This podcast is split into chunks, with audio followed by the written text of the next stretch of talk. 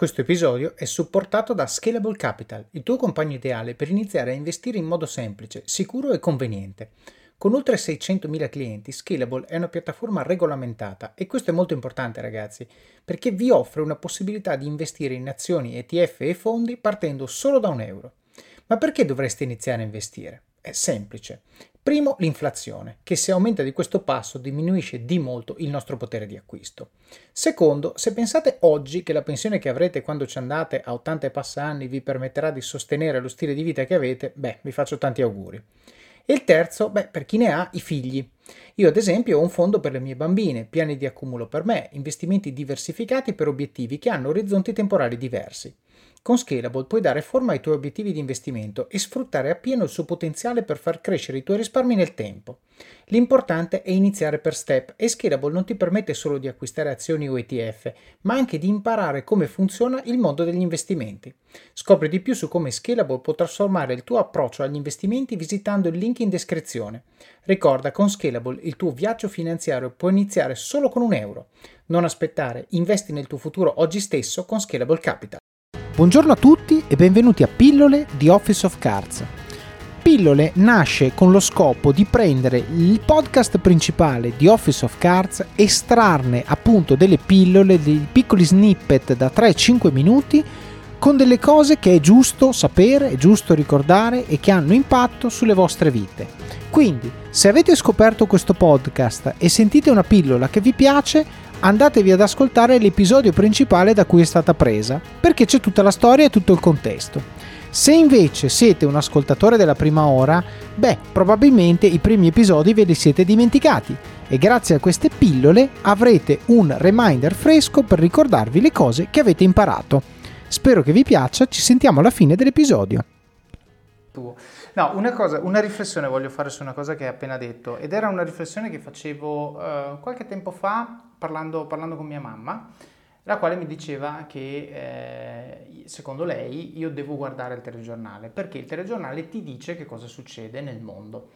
E io ho detto non è vero, ti dice una quota parte di quello che succede nel mondo e purtroppo c'è un conflitto di interessi riguardo al giornalismo in generale, ovvero la metrica di successo del giornalismo è l'audience no? Cioè il giornalista vince se scrive un pezzo che fa notizia, diciamo così, ma, co- ma come si misura il fare notizia? Si misura nel quanta gente lo, lo, legge.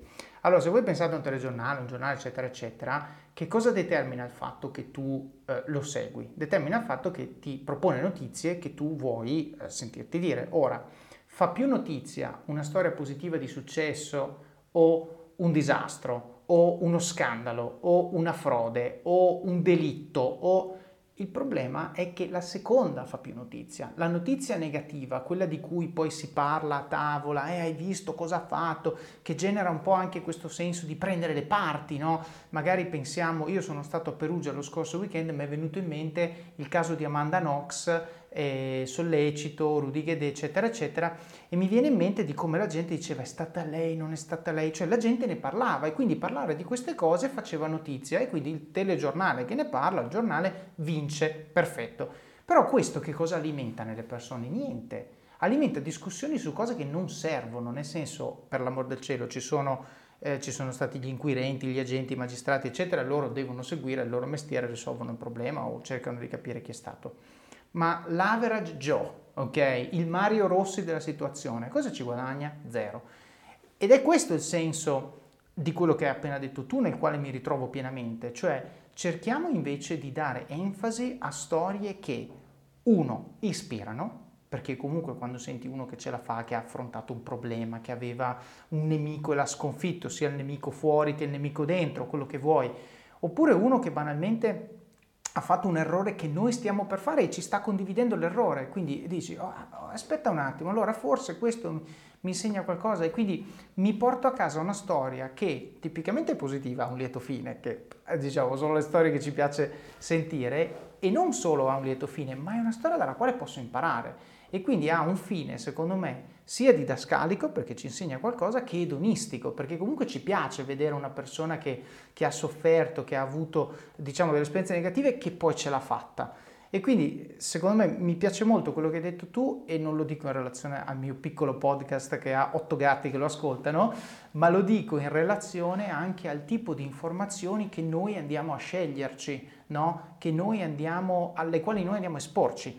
Quindi tu hai i social media, il giornale online, il Facebook di turno, eccetera, eccetera. Scegliamo storie utili alle quali esporci, scegliamo contenuti che quando li abbiamo consumati ci lasciano un 1% in più, ci lasciano una domanda a cui vogliamo rispondere, ci fanno emergere magari un, un angolo del, della nostra personalità che non sapevamo di avere, però quando ho sentito Florenzo che raccontava quella cosa mi è scattato un quid, mi ci sono ritrovato, mi ha Ecco, non è detto che hai la risposta subito, ma già il fatto che ti stai facendo la domanda, secondo me hai fatto un passo avanti. Quindi mi, mi, mi piace dare enfasi a questa cosa che hai detto perché effettivamente scegliere le storie eh, a cui ci esponiamo tutti i giorni, secondo me è la, la prima mossa da fare perché anche passivamente stiamo crescendo quando vediamo queste storie.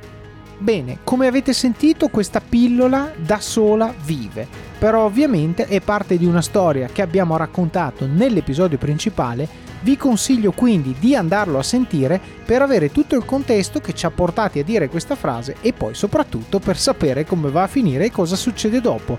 Quindi buon ascolto, ci sentiamo alla prossima pillola oppure vi aspetto nel podcast principale di Office of Cards. Alla prossima! I'm Sandra, and I'm just the professional your small business was looking for. But you didn't hire me because you didn't use LinkedIn jobs. LinkedIn has professionals you can't find anywhere else, including those who aren't actively looking for a new job but might be open to the perfect role, like me. In a given month, over 70% of LinkedIn users don't visit other leading job sites. So if you're not looking on LinkedIn, you'll miss out on great candidates like Sandra. Start hiring professionals like a professional. Post your free job on linkedin.com/spoken today.